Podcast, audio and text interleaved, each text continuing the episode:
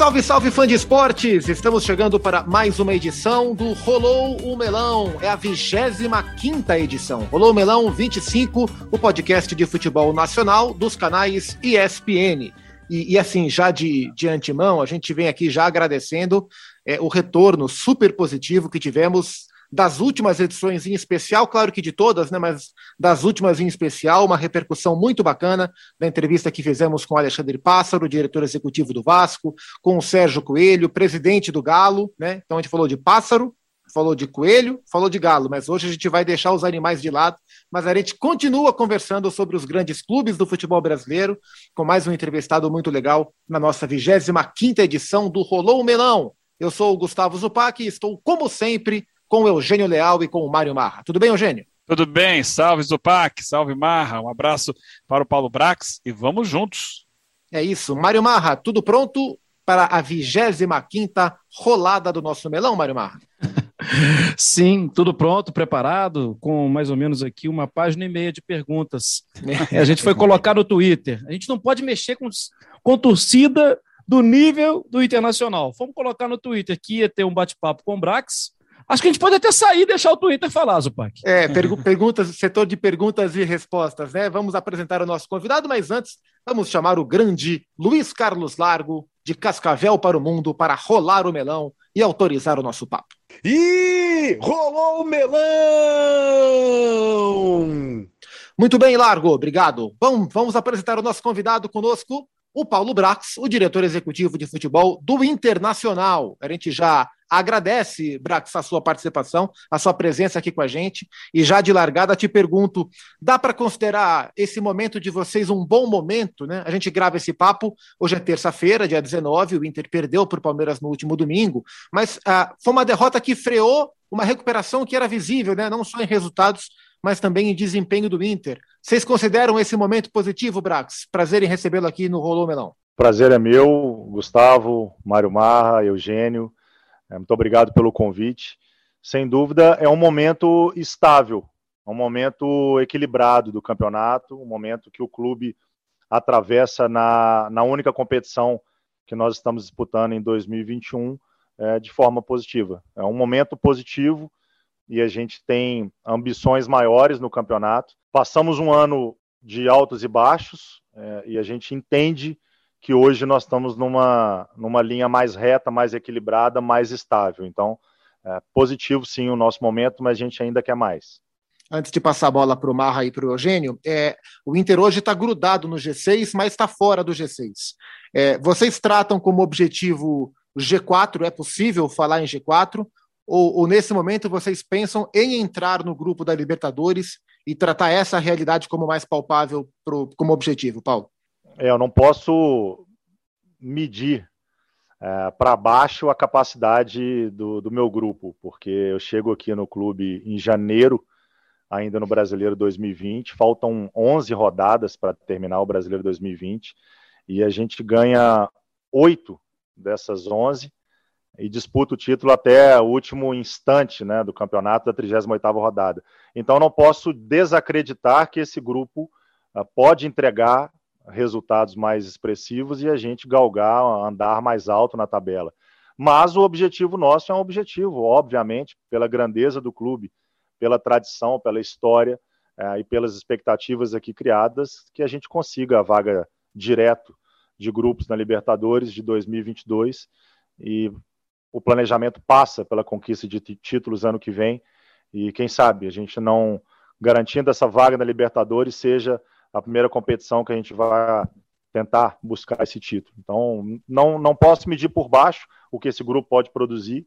É, vamos tentar subir de posição. Brax, só entrar nesse papo aqui então. Você citou aí a Libertadores, e a Libertadores, a passada, é, não deixa de ter sido uma decepção, porque é, o Inter se preparou para ir mais longe na Libertadores. Eu acompanhei uma entrevista sua, é, em, nem tem tanto tempo assim, e você falando, né, assim, acreditando muito na capacidade do elenco e, naquele momento, conhecendo um pouco mais do Miguel Ramírez. A Libertadores acabou mudando os caminhos, deixando o Inter de um lado, deixando o Miguel Ramírez de outro, e uma nova história está sendo contada para a próxima Libertadores. Naquele momento, é, de, de início de Libertadores, de conhecimento dos, dos jogadores, de um trabalho novo, os sinais te mostraram em algum momento que não ia dar certo? Foi muito surpreendente para você tudo que aconteceu ali com o Ramires? Boa pergunta, Marra. É, a gente cai para o Olímpia, um clube que. um adversário que a gente enfrentou quatro vezes no ano e não perdemos nenhuma. Né? A gente, na verdade, empata o jogo final 0 a 0 e perde nos pênaltis. A gente ganha os dois jogos da fase de grupo e empata os dois das oitavas de final e fica de fora. Num jogo em que tivemos um amplo domínio, 17 finalizações no gol do adversário, tivemos um pênalti a favor, e o nosso atleta que tem mais de 90% de aproveitamento em pênalti erra o pênalti. Então foi um cenário é, de, de terror é, aquele dia, aquele jogo, é, e sobretudo pós-jogo. O vestiário já foi um vestiário de difícil controle, talvez seja né, uma das tarefas mais difíceis do executivo e da parte política e dos dirigentes, é controlar o vestiário pós é, uma eliminação desse calibre. Sobre sua pergunta é, é, especificamente, eu acho que nós não podemos deixar de ser transparente com é, impressões que nós temos. O treinador ele não começa a cair no início do jogo e cai no final do jogo. Tem mostras de desempenho, tem mostras de trabalho, de diretrizes, de atitudes é, que, somadas, elas vão te dando um caminho que não te surpreende quando há uma decisão final de encerramento do vínculo, de descontinuidade do trabalho. É, eu faço um paralelo, é como um relacionamento. É, dificilmente, de um dia para o outro, uma parte vai virar para outra e dizer: fim, acabou, não quero mais. É, pode pegar sua mala, mala e cuia, como a gente fala lá em Belo Horizonte, e vai embora. É, dá sinais, há desgastes, é, e aqui não foi diferente.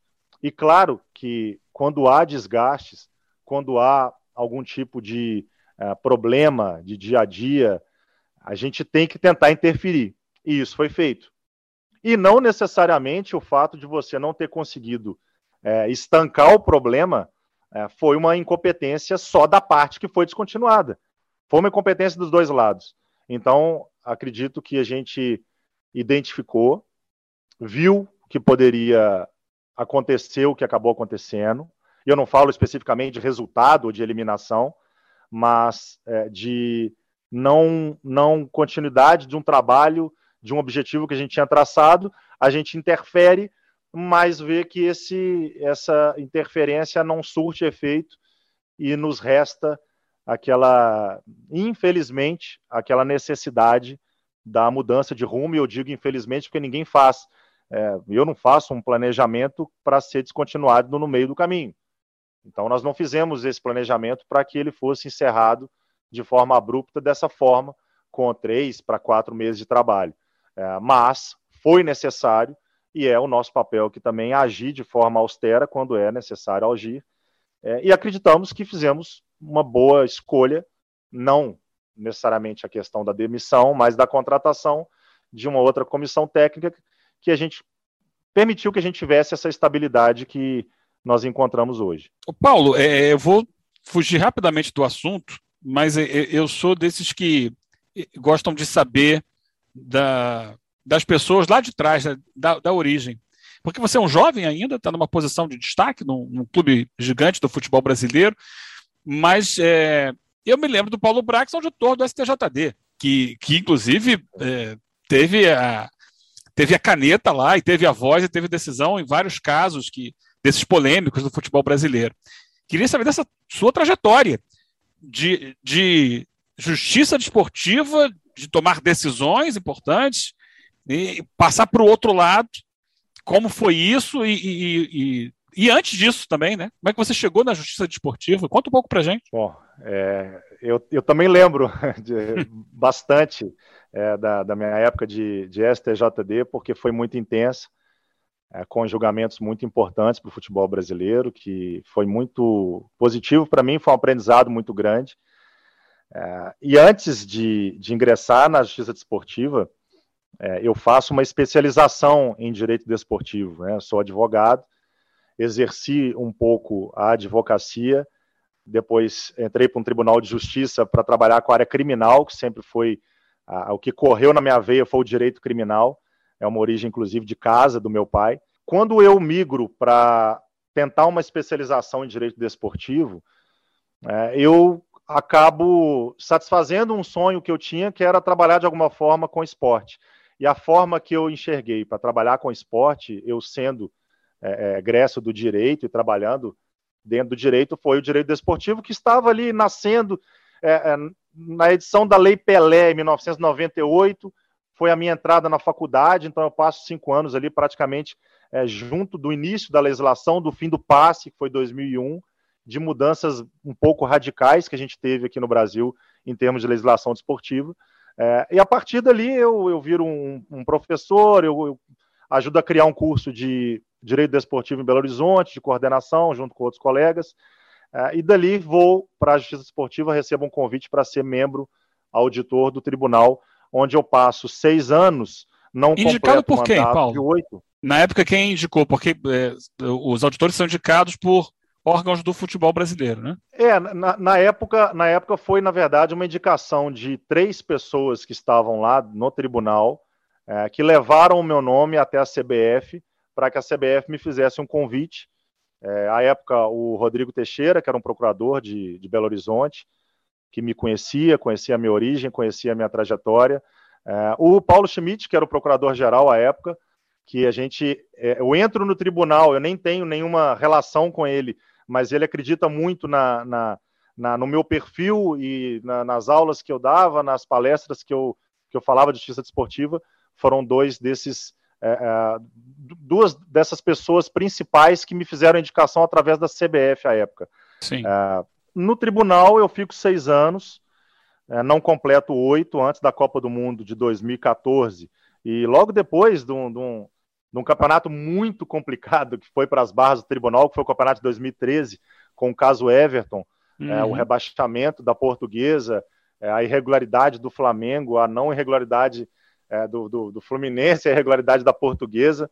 No meio do ano de 2014, eu saio para uh, convidado pelo Castelar Neto, que hoje é vice-presidente da CBF, que assume a Federação Mineira.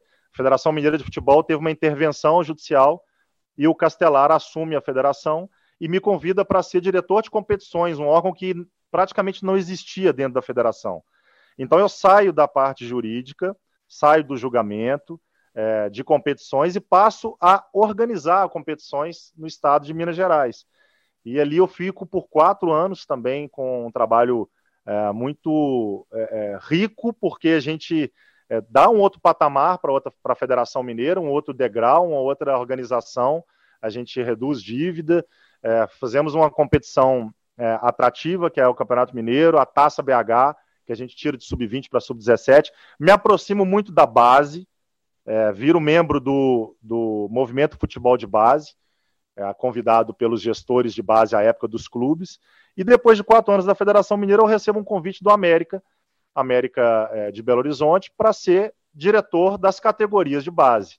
Então, eu percorro jurídico, percorro parte administrativa de organização de competições e entro no clube de futebol para trabalhar com categoria de base, que eu acho que deveria ser o início é, de todo diretor executivo de futebol profissional passar pela base, pelas dificuldades da, da formação, a formação do ser humano, a formação é, do atleta jovem, a dificuldade desse atleta que sai de um estado e vai para outro, largando família, amigos, cultura, é, para tentar concretizar o sonho que não é só dele, é da família, de ser jogador de futebol, que é um funil muito injusto, é uma fábrica de sonhos. É, fico no América na categoria de base por um ano, um ano e meio. É, consigo, ao lado da minha equipe, até resultados é, bem impactantes para o América à época, é, com o América voltar a entrar no ranking da CBF, voltar a disputar um campeonato brasileiro, ter jogador convocado para a seleção brasileira de base. E recebo o convite do presidente Marcos Salum, com quem eu converso praticamente toda semana ainda, é, para ser diretor do futebol profissional. E ali fico por dois anos, dois anos e pouco participo de um ano mágico do América que foi 2020, um, talvez o melhor ano da história do América até então, semifinalista de uma Copa do Brasil, após eliminar o próprio Internacional e o Corinthians e perder para o Palmeiras.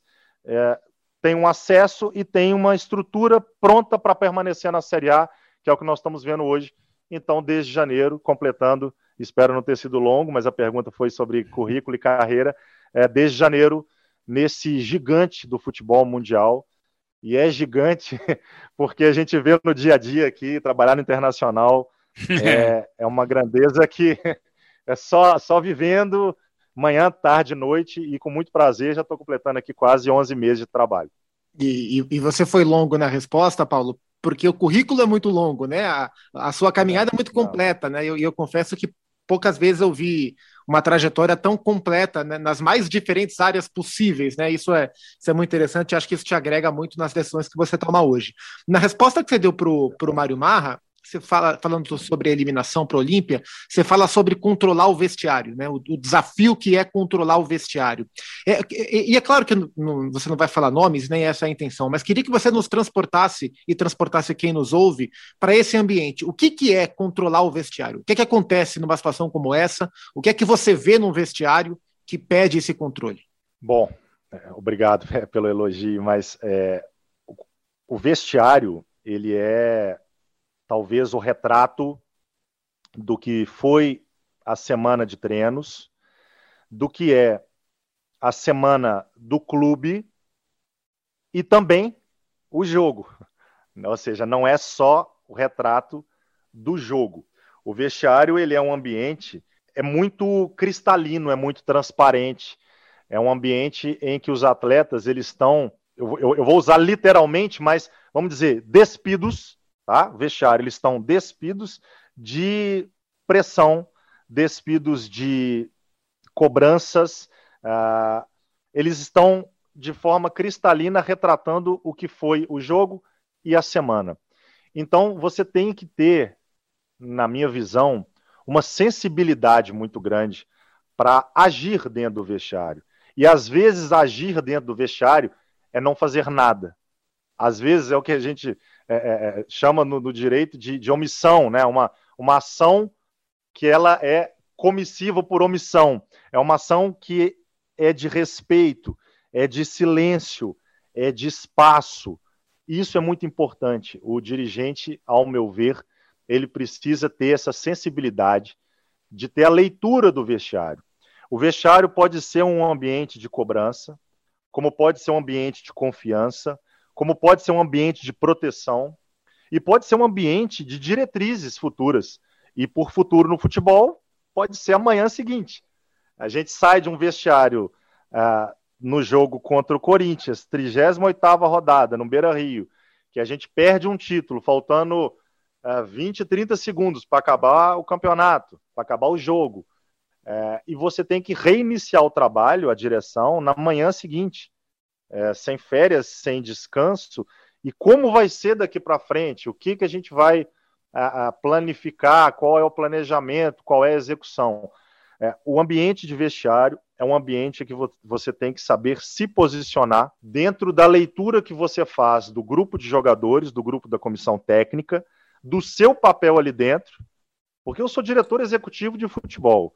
É, qual é a contribuição que eu vou ter, por exemplo, no intervalo de um jogo? Nenhuma. Ali não é o meu lugar de trabalho. Eu não tenho formação e eu não tenho qualificação para dar diretrizes para o treinador ou para algum atleta agir tecnicamente de forma diferente no segundo tempo, em detrimento do primeiro. Agora, o pré-jogo e o pós-jogo, eu estou presente exatamente para ter essa sensibilidade de o que está acontecendo, o que vai acontecer, qual foi o resultado, não o resultado de campo, mas o resultado daquela vitória, daquela derrota, qual que é o impacto disso no grupo, qual vai ser o impacto no dia seguinte, né, como, estão, como estão os semblantes, se é um semblante positivo, se é um semblante é, negativo, se é um semblante de preocupação, se é um semblante de otimismo. É, exemplo desse campeonato, a gente faz uma partida contra o Atlético, em Belo Horizonte, o Atlético líder do campeonato. A gente faz um primeiro tempo primoroso. com o Mineirão recebendo público pela primeira vez no Brasileiro e o nosso time pela primeira vez enfrentando um público no campeonato. É, no segundo tempo, a gente toma um gol, não consegue empatar, perde o jogo de 1 a 0. Mas fizemos uma partida grandiosa. O vestiário foi bom pós-jogo, porque via os atletas interpretando que fizeram um grande jogo contra um grande adversário, mas que não conseguimos ganhar. É, e por outro aspecto, a gente faz um jogo, às vezes, é, é, é elástico, que foi uma vitória de 5 a 2 pela Chapecoense, e houve uma cobrança de ter levado dois gols que poderiam ter levado três ou até quatro, porque o segundo tempo nosso foi muito aquém do primeiro. Então, uma vitória que teve um semblante de preocupação e uma derrota que teve um semblante de otimismo. É, é esse termômetro, é esse feeling, essa sensibilidade, é, e isso, obviamente, a experiência vai te dando. O Brax, e como o vestiário recebe a informação que pintou no final de semana passado, que foi aquela de Tabares não vai seguir. Tabares vai sair e o nome é Diego Aguirre. Diego Aguirre vai ser o novo técnico da seleção do Uruguai. E a gente olhando e falou assim, mas vai ser quando, hein? É, agora? Não, depois da Copa, final do ano. E nesse meio tempo tem um vestiário, porque os jogadores têm WhatsApp, nesse meio tempo tem, tem Twitter, tá rolando no Instagram, tudo. E aí, Brax, como é isso na prática? É quase impossível controlar como a informação chega para, para os jogadores, para as pessoas que trabalham, é, para a delegação. A gente estava em São Paulo para o jogo do Palmeiras. É, e hoje em dia, diferente é, de antigamente, num passado até não tão recente, né, mas as informações não chegavam no, no telefone celular das pessoas com tanta velocidade.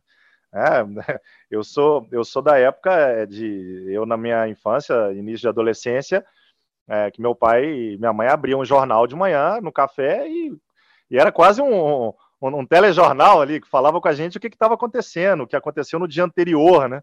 Mas hoje em dia não, o celular ele te dá informação em tempo real.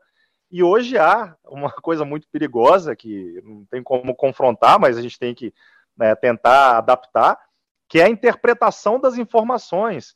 É, e o tanto que isso não tem freio, porque um interpreta de uma forma e tem os especialistas em tudo, é, e já julgam e já cravam.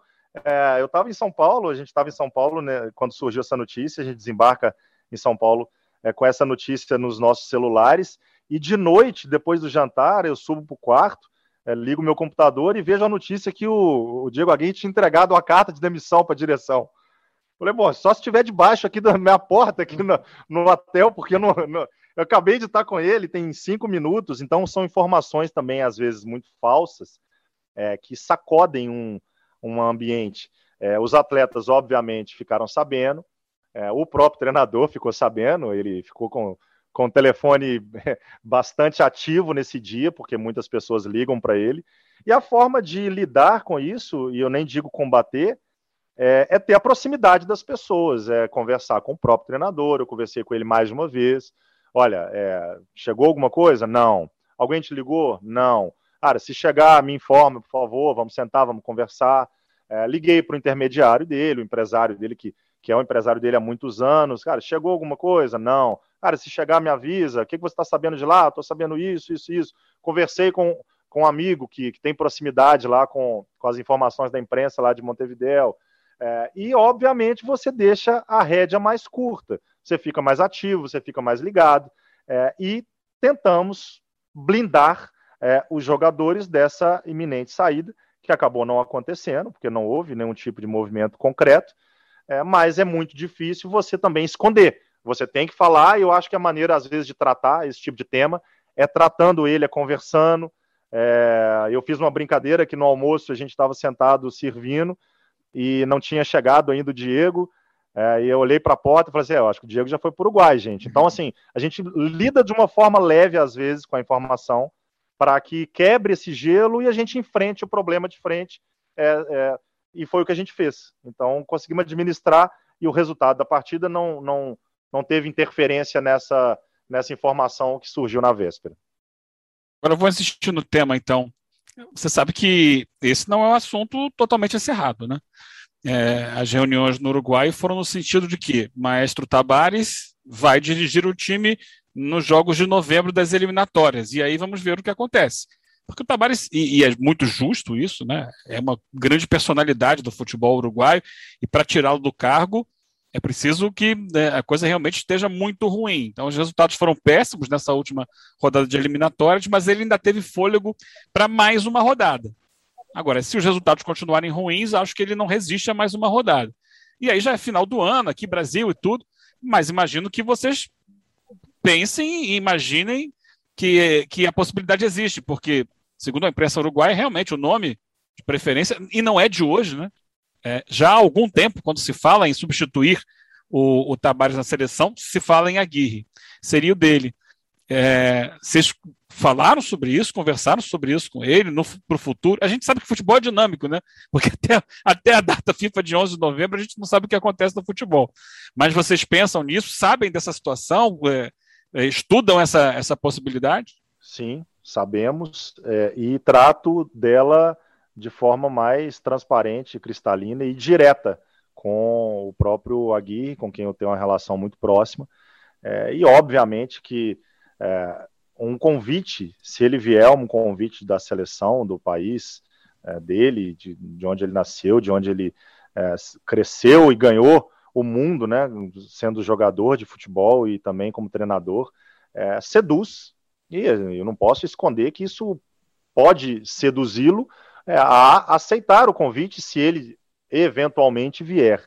Não é realmente a primeira vez, ele já me disse que é a terceira ou quarta vez que sondam o nome dele, é, parece que dessa vez é um pouco mais forte, é, e ele está ciente e nós estamos cientes também. Eu acredito que se esse convite é, vier no final do ano, a gente vai ter que sentar, conversar, e eu também não posso é, é, esconder de vocês que dentro do meu planejamento é, independente de convite ou não do, do, Diego, mas eu já tinha isso é, com o próprio Miguel. É, a gente, obviamente, eu tenho plano B, eu tenho plano C, eu tenho plano D. Eu preciso ter no meu planejamento isso para treinador e para jogador. É, não posso, em absoluto, confiar é, estritamente no cumprimento dos contratos e ser surpreendido caso um contrato seja rompido. Que a gente até aprende é, é, na faculdade de direito é, que os contratos eles servem para ser cumpridos, mas eles todos eles têm previsão de ser descumpridos.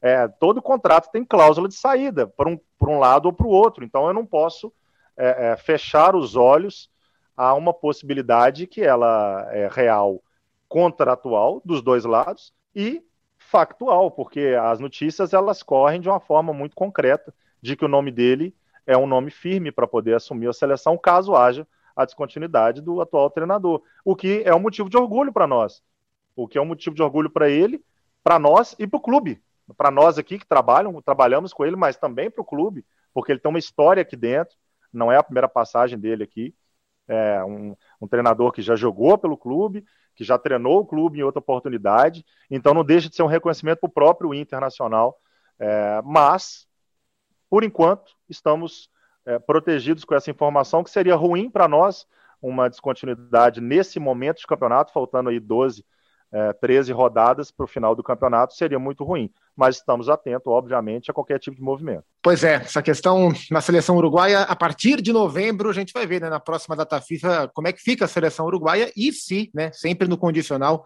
se isso pode ter impacto ou não é, no futuro do Inter. Aguardemos. Vamos falar sobre mercado, Brax, porque a gente viu nessa última janela, é, e nessa temporada, de uma forma geral, um retorno grande dos jogadores veteranos né, para o futebol brasileiro. No caso do Inter, acho que o Tyson é o grande expoente, um ídolo, um cara super identificado que volta, que volta ao clube é, e que tem ajudado bastante. Em outros clubes também contrataram.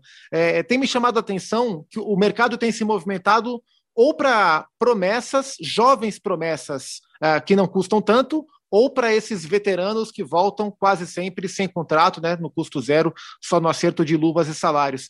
É, o mercado está assim mesmo, os clubes, quase todos eles, com dificuldades de fazer negociações mais, mais fortes, de comprar direitos de jogadores é, com, com, alguma rodagem, um pouco mais badalados. Você vê o mercado se direcionando ou para os muito novos ou para aqueles veteranos que voltam para o Brasil? Bom, depende da, do planejamento e da condição de cada clube, principalmente dos clubes grandes. Né? Existem clubes fazendo investimentos bastante voltosos desde o ano passado.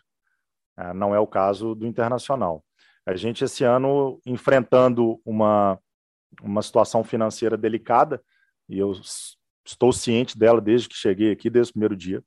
A gente buscou no mercado uh, opções de jovens, de ativos, que podem gerar receita para o clube no futuro próximo, e que se associaram aos atletas que aqui já estavam, com a possibilidade que surgiu, que nós buscamos também no início do ano, que concretizou no meio do ano, que foi a, a repatriar um ídolo, que foi o Tyson. Além dele, a contratação do Gabriel Mercado, que também é um jogador de experiência, que se juntou a ele e aos outros contratados, que não passaram de sete, é um número baixo, é, comparado aos outros anos do Internacional e comparado aos outros clubes também, todos eles, com exceção desses dois, de atletas sub-20, sub-21, todos eles sub-21. É, hoje nós temos no elenco é, cerca de 18 jogadores sub-23, no elenco de 32, 33 jogadores.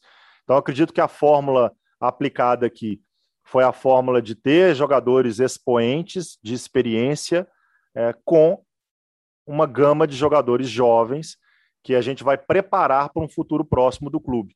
E às vezes a contratação ela não é de um atleta que vai performar como titular já, mas ela é planejada dessa forma, para que o atleta tenha uma condição de já um ano que vem, ou passado seis meses ou um ano, ser um atleta apto para ser titular do clube. O nosso movimento de mercado foi um movimento é, muito calcado é, na ciência de dados, nos números, é, numa política nossa de tentar minimizar o erro. Tivemos muita saída de jogadores, a folha nossa, é, desde o início do ano, é, praticamente 30, 25, 30 jogadores a gente libera da folha ou por rescisão ou por empréstimo. Então, nós temos um elenco enxuto, um elenco que nós vamos no mercado de forma bastante estratégica, é, que é algo que eu já havia conversado com a gestão antes de vir para cá, é, que seria algo necessário dentro da política financeira do clube, então ser responsável financeiramente, porque é, é, é fácil contratar, mesmo não tendo dinheiro, né? O problema é pagar a conta, mas a, a, as contratações irresponsáveis não passaram por aqui é, nesse ano. A gente teve muito pé no chão para poder fazer dentro do nosso planejamento, dentro do nosso orçamento, para que não tivesse nenhum tipo de conta a mais para pagar em relação a isso no ano que vem, é, e um movimento bem cirúrgico.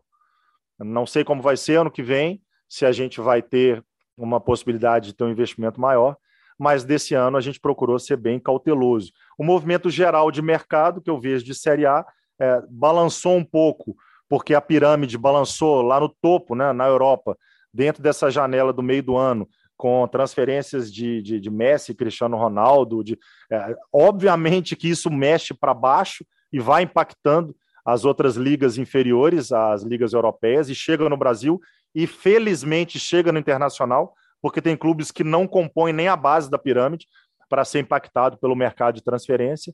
A gente consegue duas vendas importantes, duas negociações é, bastante relevantes para o caixa do clube, e a gente vai ter que fazer outra para o ano que vem.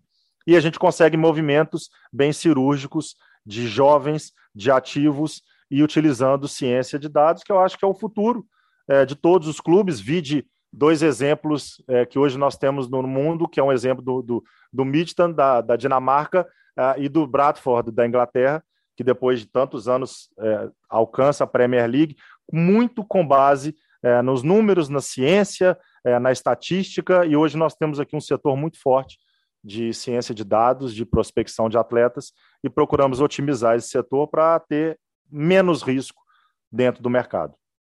E aí é até interessante, né? Porque é, é a mesma coisa, né? O Brentford, a, a, direção é uma direção ligada totalmente à Dinamarca, né?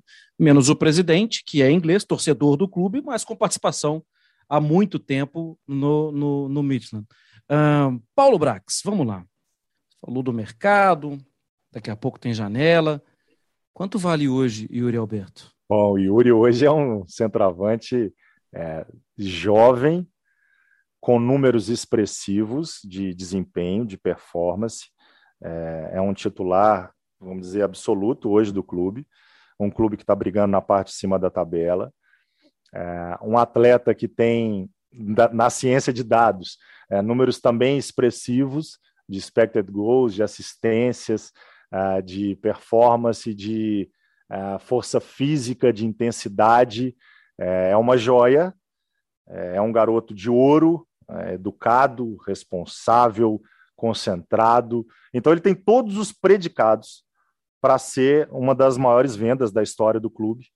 E eu não vejo hoje é, no mercado que a gente possa é, negociar o atleta por valor inferior a, vamos lá, 15, 20 milhões de euros. É, não quero é, balizar o número que pode vir a chegar, mas eu acredito que não vai fugir muito desse parâmetro comparado com outros atletas da mesma posição, da mesma idade, com o mesmo contexto e tendo um contrato muito seguro, porque é um contrato longo com o clube, que isso também interfere no preço de uma compra, uh, e do mercado que está mirando um atleta desse porte, porque a gente sabe é, onde ele pode chegar, ele vai chegar, é, e vamos ver o melhor momento de ter essa proposta na mesa e ser boa para o clube, boa para o atleta, e que a gente possa também é, é, não, não perder duas vezes, né? Que é perder a parte esportiva e perder financeiramente.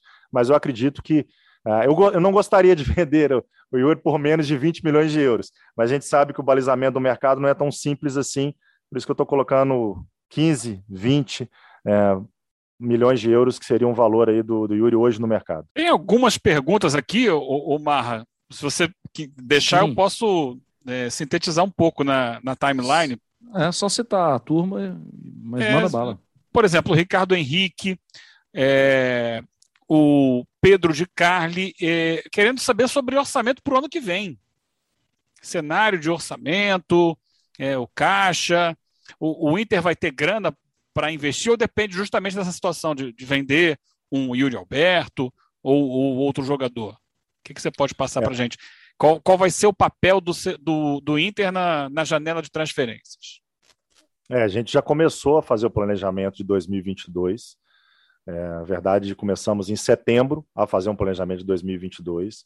E isso demora, é um dos papéis talvez mais difíceis é, que o executivo tem que fazer ao lado da parte financeira do clube, porque impacta no que vai ser o retrato do ano que vem, para não ter nenhum tipo de surpresa, para não ter nenhum tipo de, de sabor é, interno, você rascunhar bem, planejar o que, que vai ser o seu 2022. Isso passa, obviamente, é, pelas competições que nós iremos disputar. Então, você está na fase de grupos da Libertadores, é diferente de estar na pré e é diferente de não estar na Libertadores ou estar na Sul-Americana. Isso faz diferença no orçamento, no impacto. É, na Copa do Brasil, qual fase você vai entrar? É, qual colocação final do Campeonato Brasileiro 2021? Porque cada colocação ali em cima tem um valor diferente de premiação. Tudo isso impacta e tudo isso está sendo considerado. A gente ainda vai continuar com uma redução de folha, é, mas para ter uma possibilidade de investimento maior. É, a redução da folha ela não necessariamente te deixa mais tímido no mercado. Pode ser exatamente o contrário. Você reduz a folha para poder ter é, uma, uma, uma gama maior de recursos para tentar investir. Mas eu acredito muito nos investimentos é, sem a parte financeira muito alta. Eu acredito em criatividade de contratação, ah, em, em estratégia de negócios, e a gente obviamente não pode deixar de brigar lá em cima na tabela, é, pela grandeza do clube, pela história do clube, pelos torcedores, por tudo que a gente tem aqui como estrutura, e independente do orçamento, é, o nosso objetivo, a nossa meta vai ser alta. Obviamente que a gente não vai ser irresponsável, por isso que com muita cautela nós estamos fazendo esse orçamento para 2022, para deixar o clube mais saneado financeiramente. Eu vou fazer a última pergunta para o Paulo e vou deixar o Mário Marra se despedir do nosso convidado. E ainda em cima dessa questão de mercado, não do Gabriel Mercado, mas do mercado propriamente dito. É, é sobre zagueiros. Vocês vão comprar o Bruno Mendes do Corinthians ou não, o, Paulo? Qual é a avaliação interna aí dentro? Bom, a avaliação nossa, nós temos até meio do ano que vem para poder ter essa decisão. Há uma possibilidade de compra dentro do contrato de empréstimo. A gente está extremamente satisfeito com o Bruno Mendes, com o desempenho dele, com o dia a dia dele, com a identificação dele com o clube. É, e isso depende de outros fatores, que são fatores financeiros, fatores negociais, dentro de uma relação muito boa que nós temos com o Corinthians, com a direção atual do Corinthians. Nós temos uma relação é, extremamente positiva, é, fiel com eles. E, obviamente, no momento próprio, no momento adequado, a gente vai tratar o tema. É, desejar exercer a compra, é claro que nós desejamos, não seria diferente, mas condições para fazê-lo nós temos até meio do ano que vem. Paulo Brax, é um quadro que a gente tem aqui toda semana no futebol, no, no Rolou Melão, que é o F5. A gente tenta atualizar o nosso ouvinte das mudanças de comandos técnicos na Série A e na Série B. E toda semana ele esteve presente, viu? Toda semana a gente teve mudança no futebol brasileiro. Dessa vez, o Pac Eugênio, de novo, né? Semana passada também não teve. Dessa Apenas vez quase não... teve no Inter, né? É, por outros motivos, mas é verdade. Mas dessa é vez só na Série A. Só na Série A. O América perdeu Wagner Mancini, entrou o Marquinhos Santos, porque o Marquinhos Santos saiu do Juventude. Juventude ainda não anunciou um novo treinador. E o Grêmio pegou o Wagner Mancini, é. que tinha saído do América. Pois não. E, e Mário, é, e é bom a gente recapitular, e até para contar para o Paulo, que semana passada a gente, a gente tinha fechado a gravação e 40 minutos depois, ou 20 minutos depois, o Hernan Crespo foi demitido. E aí, uma hora e 20 minutos depois, o Rogério Senna foi anunciado, né, Mário? Exatamente. Rogério Senna é o outro anunciado. Aguardamos as novidades. Paulo Brax, eu acompanhei bastante o na chegada do Tyson, né? Porque ali já era uma jogadinha ensaiada, né? Tava meio na cara que o Tyson viria. E eu achei que a postura dele, o choro dele ali na arquibancada do Beira Rio, achei que tem tanta coisa assim simbólica, legal né, nessa era assim de tão distante por causa da pandemia e tão distante também porque as coisas são mais caras, né? O público de forma geral fica distante também do, do, do seu clube de coração e achei o Tyson puro ali naquele bate-papo com o torcedor, né? Com o sócio colorado. É, fala aí alguma coisa dessa que ninguém sabe de como foi esse bate-papo e esse convencimento, se é que teve convencimento, né? Para trazer o Tyson de volta? É, essa, essa dança das cadeiras de treinador ela é muito rápida no Brasil, né? Então, esse, esse F5 ele está sendo acionado bastante, né? Toda semana tem que, tem que atualizar. É, em relação ao, ao Tyson, é um jogador que é, ele nunca saiu aqui do clube, né? É, assim, sai fisicamente, vai jogar na Ucrânia, mas desde que eu chego aqui no Internacional, em janeiro desse ano, é, eu ouço o nome Tyson, né? Ele está sempre presente, ele está sempre é, estava aqui, inclusive dentro do CT, quando ele foi visitar os familiares em, em Pelotas, ele teve aqui no CT, ele tem livre entrada no CT. Ele é um daqueles ídolos é, que frequenta clube. É, a gente tem esse, esses exemplos em outros clubes, e aqui eu vi o Tyson, aqui eu vi o, o D'Alessandro, eu vi o Bolívar. Tem, tem jogadores que é, frequentam o CT e isso é muito gratificante é, para a história do clube.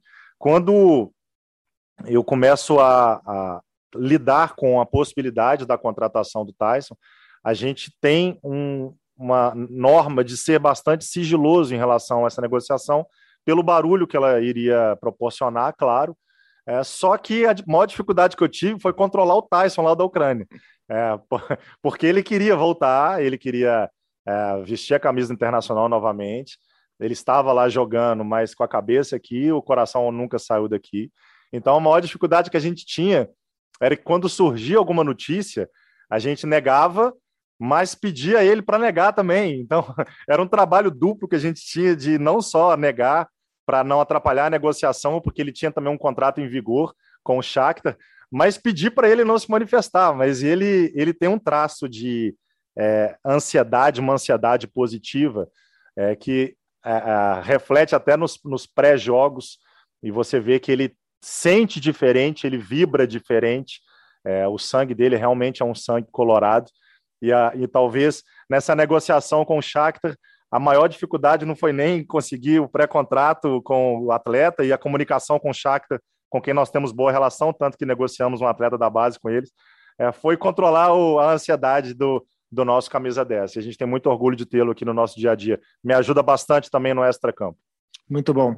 Paulo Brax, nosso convidado na edição de hoje do Rolou Melão. Estouramos o tempo e ficaríamos mais, porque o papo de fato foi muito bom. Foi um prazer conhecê-lo, viu, Paulo? Eu já tinha visto entrevistas suas, foi um prazer conhecê-lo e dividir boas ideias. Certamente o Eugênio Feliz, o Mário Marra também, enfim. E Eu já nos... conhecia, mas pois tudo é. bem. E, e quem nos ouve certamente gostou da conversa, porque ela foi muito abrangente. Obrigado, sucesso para você, sucesso para o Inter, que vocês consigam de fato a vaga na Libertadores. Paulo. Oso Parque, obrigado. Eu acompanho o seu trabalho. É muito é, é prazeroso que essa oportunidade também da pandemia nos deu de fazer esses programas, né, através do vídeo, de olhar no olho, mesmo que seja pela câmera, mas de conhecer, conhecer a voz, conhecer a postura, conhecer o ser humano. É o Marra realmente já conhecia, é um prazer muito grande, sou admirador dele há muitos anos. Eugênio também é um grande prazer, também acompanho o seu trabalho e parabéns pelo, pelo podcast. Vou espalhar ele bastante quando estiver pronto e quem sabe, ano que vem a gente faz outro já com outras perguntas, outras, é, outras vibrações, outras metas, outros objetivos. E se tudo der certo, estarei aqui para poder fazer essa entrevista com vocês. Obrigado. Valeu. Mário Marra, até semana que vem, hein? Até. Eugênio, sempre um prazer. Um abraço, amigo. Um abraço. Até lá. Fã de esportes, semana que vem tem mais uma edição do Rolou o Melão. Faça como Paulo Brax e espalhe por aí. Valeu.